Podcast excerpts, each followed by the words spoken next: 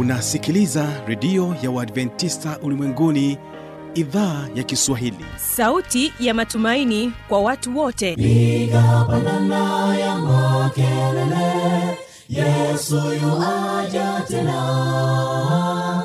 Ipata sauti himba sana yesu yuwaja tena. Anakuja anakuja yesu yuaja tena. Hii ni sauti ya matumaini kwa watu wote. Inayokujia kupitia redio ya uadventista ulimwenguni awr toka kila kona ya dunia tunasikia vita njaa maafa hivyo washiria marejeo ya mwokozi. Piga panda ewe mlinzi yesu yuwaja tena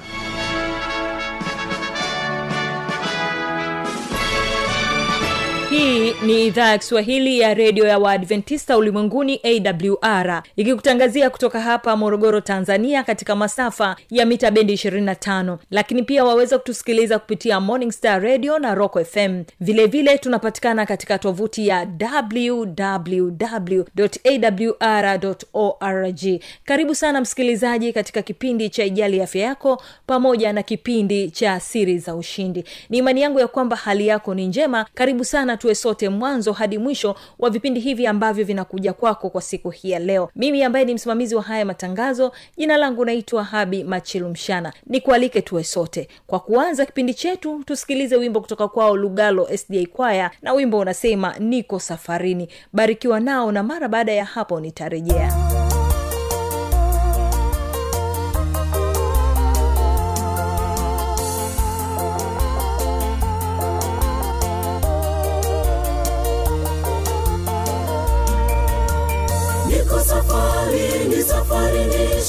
shida sitarudi nyuma. Jemedari wangu yesu yuko mbele kamwe. Kamwe sitachoka. Nikianguka ananiinua ni rafiki daima. Kwa ujasiri huu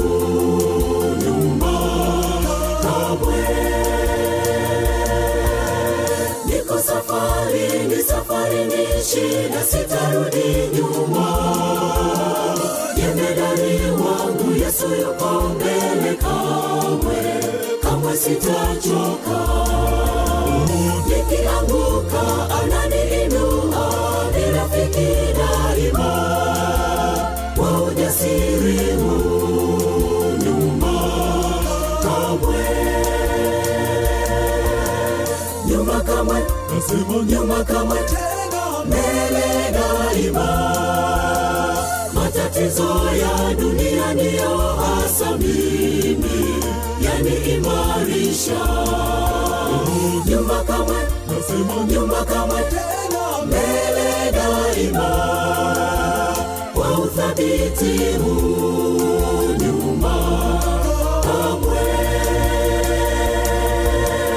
Nyumba kamwe nasema nyumba kamwe tena mbele daima matatizo ya dunia ndiyo hasa mimi yaniimarisha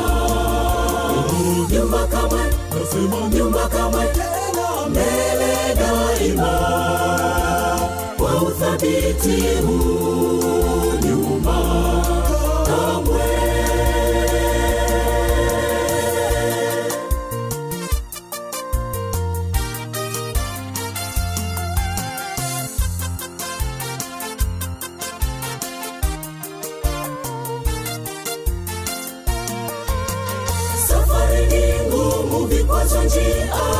tusirudi nyuma. Tuwe ni shujaa mbele yesu. Yesu ameshinda. Hakuna gumu vita tutashinda. Hatuwezi kuchoka.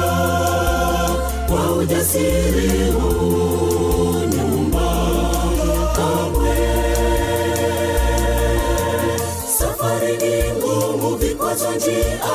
tusirudi nyuma. Tuwe ni shujaa tutazame mbele yesu. Yesu ameshinda. Hakuna gumu vita tutashinda. Hatuwezi kuchoka.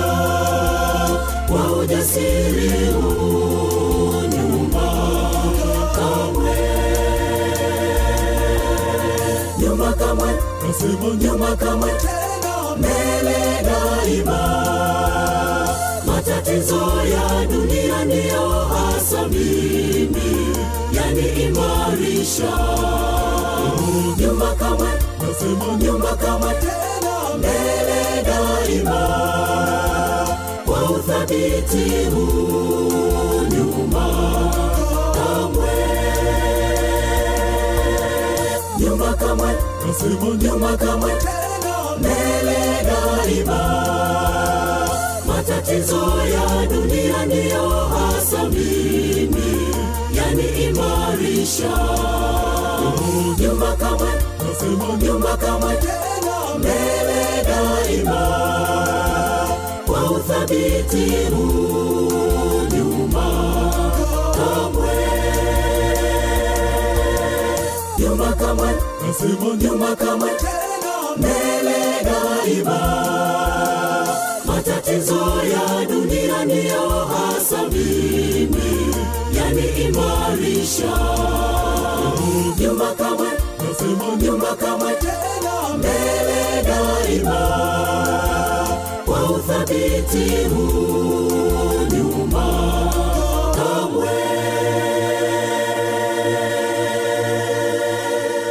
basi napenda niwashukuru sana lugalo sda kwaya na wimbo wenu huo mzuri na bila kupoteza wakati napenda sasa tuungane sote katika kipindi cha ijali afya yako na hapa tunakutana naye dr benard chenge akituelezea kuhusiana na ugonjwa wa pid tega sikio kwa makini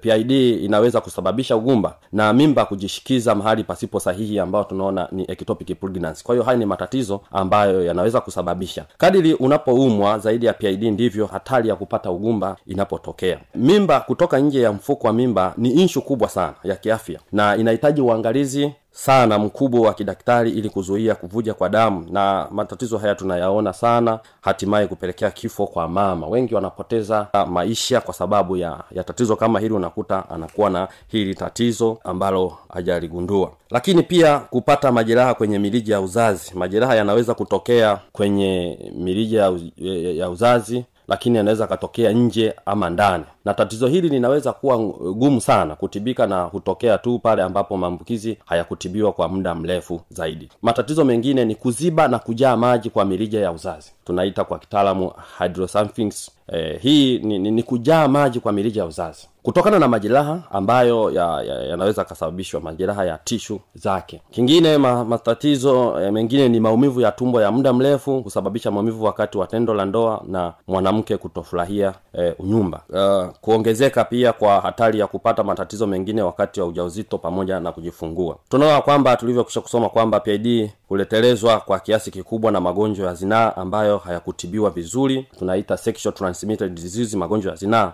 Kwa hiyo basi ni muhimu kufahamu dalili za magonjwa ya zinaa ambayo ni common sana kwenye jamii yetu kama gonolea e, kisonono pamoja na klamedia uh, ugonjwa wa klamedia ni ugonjwa wa zinaa unaoathiri wake, uh, wake kwa wanaume pamoja na kusambazwa kupitia nani uke kwa njia ya haja kubwa pia na ngono za mdomo. Sasa baada ya hapo hii ni moja ambayo tumeona kwamba tatizo la pid lina matatizo makubwa kama msikilizaji ambao umeweza kunifuatilia kwa makini. Tumeona matatizo makubwa sana. Lakini pia tunaona tunaweza kusema kwamba magonjwa ya ngono yanayosababisha pid tunaweza tukayataja leo yana dalili karibu sawa na pid kuna wengine wanakuwa wanapata magonjwa haya ya zinaa lakini wana wanahisi kwamba ni, ni, ni pid leo tutaweka wazi kwa hiyo tutaona kwamba dalili zinazotofautiana. Dalili nyingine ni ni kama kutoka eh, kutokwa uchafu kupita kiasi ukeni wenye rangi ya njano ambao nimeweza kuzungumzia na kijani na una, unaonuka sana. Hili pia hata watu wenye magonjwa ya, ya ngono yanayosababishwa na pid wanakuwa na dalili kama hizi. Kingine ni kupata maumivu makali wakati wa kukojoa na kutoa haja kubwa. Hili nalo ni tatizo sana. Kutokwa na uchafu mweupe kwenye eh,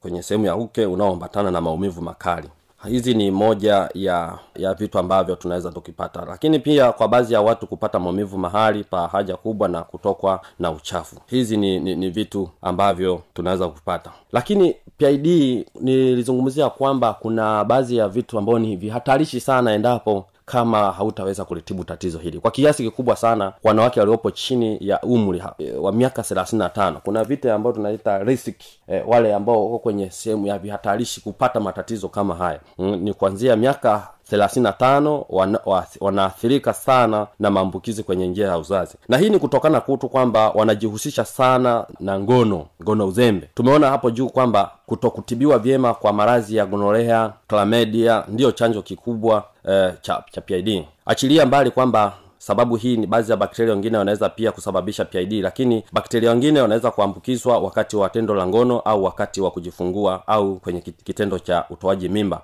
na kisha wakajificha kwenye njia ya uzazi wakaanza kukua taratibu na kusambaa. Na tunaona baadhi ya, ya bakteria ambao e, wamegundulika kusababisha PID ni, ni, ni, ni hawa ambao tumewataja. Kuna clamedia kuna nezalea konolea kuna mycoplasma hawa genitarium hawa wote ni wanaweza kusababisha shida hii ya PID kuna mazingira na sababu ambazo zinaweza zikahatarisha zinazoweza kuongeza uwezekano wa kupata maambukizi kwenye njia ya uzazi. E, haya mazingira pamoja na vihatarishi. Tumesema kwamba wapo ambao wako kwenye hatari sehemu za hatarishi sana za kuweza kupata hili tatizo risk. Kundi la wanawake wenye umri kati ya miaka ishiri na tano hadi thelathini na tano. Lakini kufanya ngono bila kinga wanawake waliowahi kuugua pid huko nyuma ama kupata maambukizi mengine ya bakteria kwenye njia ya uzazi. Lakini pia kusafishwa kizazi mara kwa mara na, na, na, na matumizi ya kemikali kujisafisha ukeni. Ni ni kitendo ambacho kinaharibu bakteria wazuri na kusababisha ukuaji wa bakteria wabaya na fangasi hao normal flora ni wazuri sana lakini unaweza ukawafukuza kwa njia ya una- kwa njia za vitu kama sabuni za chemicals lakini pia e, hatarishi vingine ni matumizi ya kitanzi kwa njia ya kupanga uzazi. Na ni ni waombe tu lazi kwamba mnaofanya pandikizi kwa njia ya kupanga uzazi ni vizuri sana mka- mkapewa elimu ya kutosha. Kuna wengine wa- hawapati elimu ya kutosha anaomba tu kufanyiwa hicho mwisho wa siku anaanza kubleed kusiko kawaida na kuleteleza matatizo haya ya pid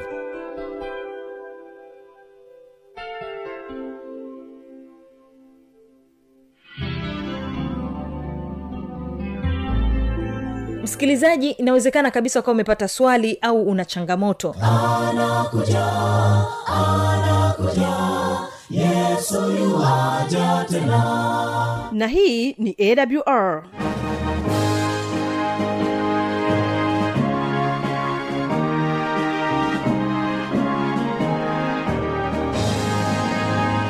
redio adventista ulimwenguni awr sanduku la posta 172 morogoro tanzania.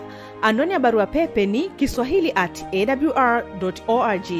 Namba ya mawasiliano simu ya kiganjani 653 570814 na pia unaweza kuwasiliana nasi na idhaa ya maasai kwa nambari 769 986355 ukiwa nje ya tanzania kumbuka kuanza na namba kiunganishi alama ya kujumlisha 255 unaweza kutoa maoni yako kwa njia ya facebook kwa jina la awr tanzania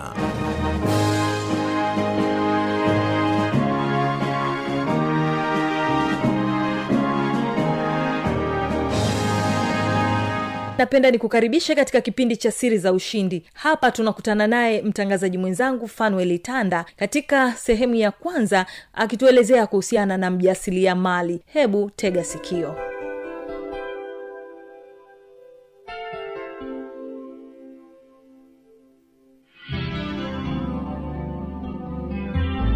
Mpendwa msikilizaji karibu tena katika kipindi kizuri hiki cha siri za ushindi kama unavyosikia kelele mbalimbali hapa nimeweza kumtembelea huyu kijana karibu katika shughuli zake ambazo nazifanya za kila siku. Niko nje hapa ya studio. Mimi jina langu ni fan tanda. Habari yako na karibu sana katika kipindi kizuri cha siri za ushindi. Labda unaweza kujitambulisha ili mpendo wa msikilizaji aweze kufahamu kwa hali ya uzuri. Asante mtangazaji, kwa majina naitwa Kalebo Hamisi Mlosi. Ukiniita Kagunila nitaitika pia, Kagunila pia ni jina lako? Pia ni jina la nyumbani hilo. Yeah. sawa tunashukuru sana. Hapa naona upo kazini kuna cherehani na kuna vitu vingine mbalimbali ambavyo unashughulika na. Unahusika na nini hasa kazi zako? Hapa kama unavyoona kuna mashine za kila aina, na kama zinavyojionyesha mashine, ni shughuli inayojishughulisha nayo ni swala la, la ufundi wa nguo za kiume za kike za watoto pia. Yeah. na nini hasa kilikuvutia ukamweza kuamua kuweza kufanya kazi ya ufundi Ah, cha kwanza kiukweli kilichonivutia nisiseme tu kwa mihemko, lakini ninapenda kuvaa, ndio maana nilivutiwa kuja, kwa sababu kwa sababu unapenda kuvaa ukaamua sasa uweze kuwa fundi wa kushona. Kwani usiamue kuwa designer ukaamua kuwa fundi wa kushona? Kwa sababu napenda kuvaa. Hata nikiwa design naweza nikampelekea fundi kwamba ni designie nguo hii, lakini nikaona asitoe katika vigezo ninavyohitaji mimi binafsi. Kwa hiyo ndicho kilichonivutia mimi kuwa fundi zaidi, nataji nguo iwe hivi, ipite hapa, iwe hivi. Pengine naweza nikamkwaza fundi kwa kumsumbua, nikaonekana msumbufu, ndio maana nikapenda mwenyewe kuwa fundi, lakini nilivutiwa na kipato chake nilichokuwa nakipata, pia nikaona kumbe kipato kipo, nikaamua kuingia kuwa fundi zaidi. na kazi hasa ulijifunzia wapi ya kushona nguo Hii kazi kwa mara ya kwanza kabisa kujifunza, nimejifunzia sehemu moja inaitwa Ushilombo Kahama. Ya, ndipo nilipojifunzia na mwalimu wangu mmoja kwa anaitwa Robert Karuguru. Ya, ndo alinifundisha kujifunza swala la kushona nguo. Hebu tueleze sasa ukajifunza kushona nguo sasa hivi ni fundi. Unakumbuka kabisa ile nguo yako ya kwanza ambayo uliishona wewe mwenyewe ilikuwaje kuwaje? Ah, nikikumbuka nacheka kwa sababu nguo ya kwanza kuishona kabisa kwa mara ya kwanza mwalimu wangu baada ya kunipatia kazi ya kuifanya akaniambia kuna nguo. Nakumbuka ile nguo kulikuwa na dada mmoja ni rafiki yake na alikuwa anashona nguo za kike. Lakini alikuwa na mdogo wake wa kiume huyo dada sasa mdogo wake wa kiume nikapewa nimshone mimi ile nguo kwa mara ya kwanza naishona mimi sasa kulikuwa na baada ya kujifunza kukata kila kitu sasa unakabidhiwa nguo hiyo hapo ishone kwa mara ya kwanza nakabidhiwa nguo kuishona. Sasa baada ya ku, kuandaa nguo ilikuwa ni mida ya jioni kama mida saa kumi na moja hivi, nikanunua kitambaa nikakiweka mezani nikakikata kama kawaida nikakichola nikamaliza kuchola. Sasa wakati na kabla sijakata wakaja wenzangu mafundi wa kiume kwa amenizunguka wananiambia hapa hapa inabidi fanya hivyo, wananiongezea kwa hiyo wananichanganya fulani nini, unachanganyikiwa kwamba mimi nilifundishwa, lakini wanakuja na kuongezea. Kwa hiyo nikawaamini kwa sababu ni mafundi wa muda mrefu wale vijana. Nikaikata nguo nikashona, lakini cha ajabu kuja kuishona kwa sababu tunahitaji nguo kutoka modo alikuja kuivaa ile nguo ilishia kwenye magoti ikupanda kiunoni ikawa imebana. inawezekana Tanzania labda usikute mkono labda umekaa tumboni Hapana, ilikuwa ni suruali. Kwa hiyo kwenye swala la hipsi, Eh. kwenye swala la hipsi, suruali wakati anaivaa ikaishia kwenye magoti, kwenye hipsi ilibana, ikakataa kupanda juu, Ikakataa kabisa ikakataa kabisa. Kwa hiyo nakumbuka ikabidi kesho yake ni, ni, ni, ni, ni. jioni hiyo hiyo nikampigia mwalimu wangu simu, alikuwa ameshaondoka, nikamweleza, akaniambia basi njoo kesho. Kesho yake asubuhi ilibidi kwa kweli, wakati huo nilikuwa nahifadhi hela kwenye kibubu, ilibidi nikivunja kibubu nikatoa shilingi elfu nane. Nikaenda kununua mita moja kitambaa kimoja kilikuwa ni Eastim. Nikaenda kununua shilingi elfu nane. Wakati huo mita moja namba moja inauzwa shilingi elfu nane.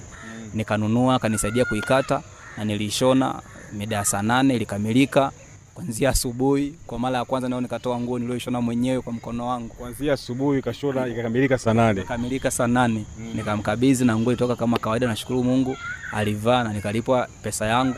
Basi shughuli ikawa imeishia hapo. Sasa na ile nguo ile ambayo uliishona iliishia wapi ile? Ile nguo nilioishona bwana ni ile ambayo inaishia kwenye magoti ile. Ile nguo niloishona nilikuwa na mdogo wangu nilikuwa naishi naye nyumbani pale. Mm. lakini yeye hakuwa fundi alikuwa tu nyumbani kwa sababu ya shughuli za shamba alikuwa anatusaidia shughuli za shamba. Ah, ndio niliyempatia kidogo alikuwa na mwili mdogo haukuwa ni a, a, yani ulikuwa haimbani. Katika vipimo vile ilikuwa kidogo kwake inaingia.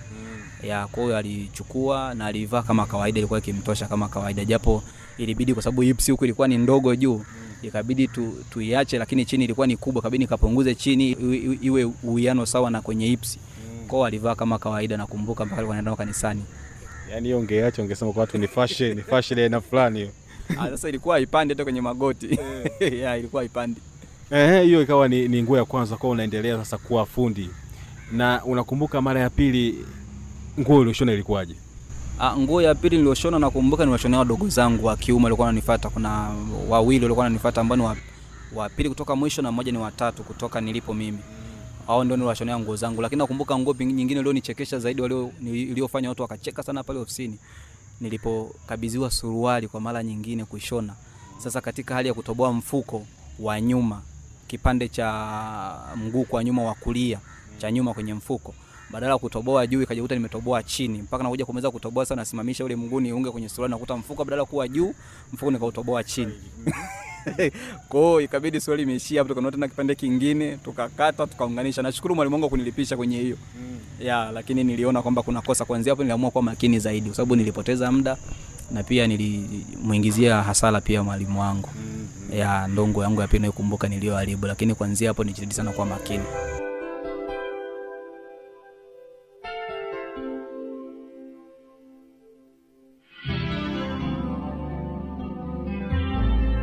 na kwa kufikia hapo basi hatuna la ziada. Tumefikia tamati ya vipindi vyetu kwa siku hii ya leo. Ambaye nimekuwa msimamizi wa haya matangazo jina langu naitwa habi machilumshana nikutakie usikilizaji mwema wa vipindi vinavyoendelea. Kesho kitakuwepo kipindi cha biblia ya kujibu usipange kukosa. Na kuacha nao lugalo sda kwaya na wimbo unaosema amka kimbia. Barikiwa na matangazo yetu msikilizaji. Amani ya bwana iwe pamoja nawe. amka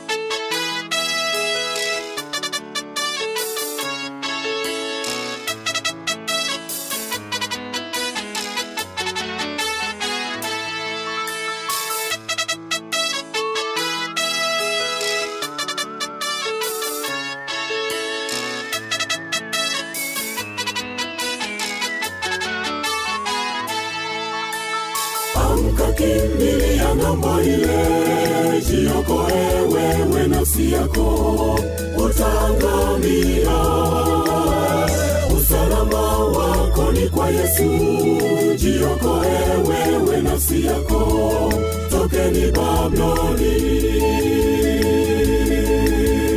amka kimbilia ng'ambo ile jiokoe wewe nafsi yako utaangamia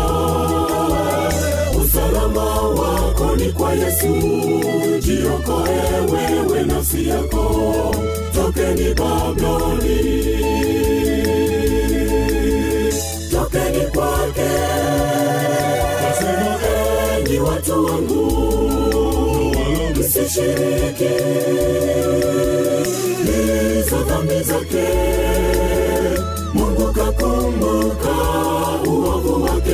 hasira yake ataimwaga tokeni babloni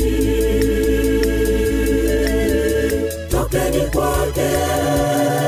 Nasema enyi watu wangu msishiriki. Hizo dhambi zake mungu kakumbuka uovu wake na hasira yake ataimwaga tokeni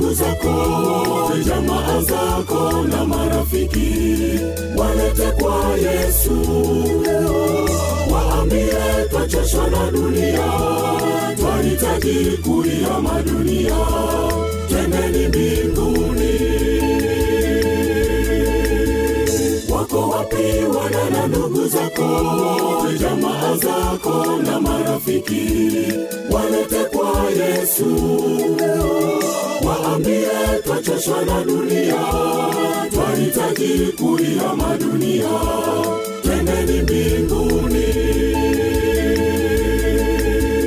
tokeni kwake nasema enyi watu wangu msishiriki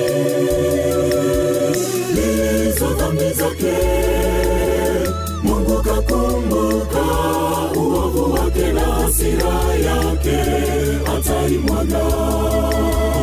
Tokeni babloni tokeni kwake. Nasema watu wangu msishiriki. Hizo dhambi zake mungu kakumbuka. uovu wake na hasira yake ataimwaga tokeni babloni tokeni kwake nasema enyi watu wangu msishiriki hizo dhambi zake mungu kakumbuka ataimwaga tokeni Babiloni, tokeni kwake nasema enyi watu wangu msishiriki hizo dhambi zake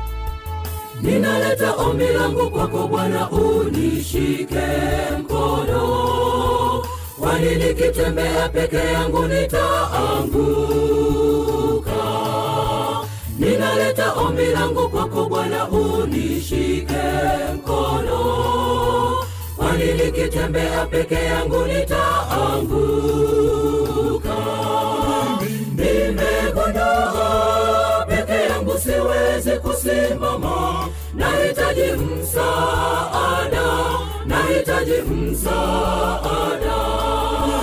Nimegondoa peke yangu siwezi kusimama.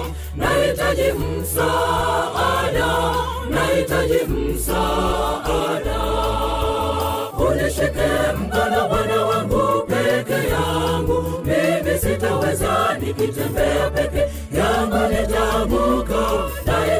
msaada wako. Unishike mkono bwana wangu peke yangu. Mimi sitaweza nikitembea peke yangu. Nitaanguka nahitaji msaada wako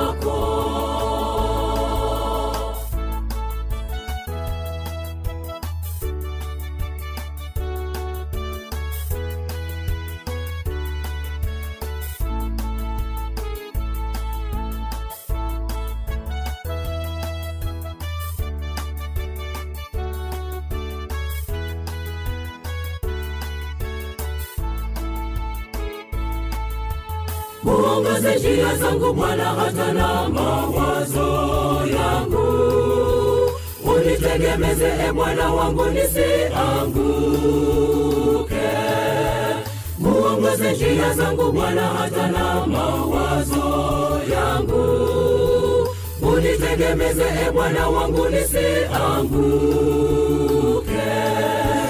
Yangu siwezi kusimama nahitaji msaada nahitaji msaada. Nimegondoa peke yangu siwezi kusimama nahitaji msaada nahitaji msaada. Unishike mkono bwana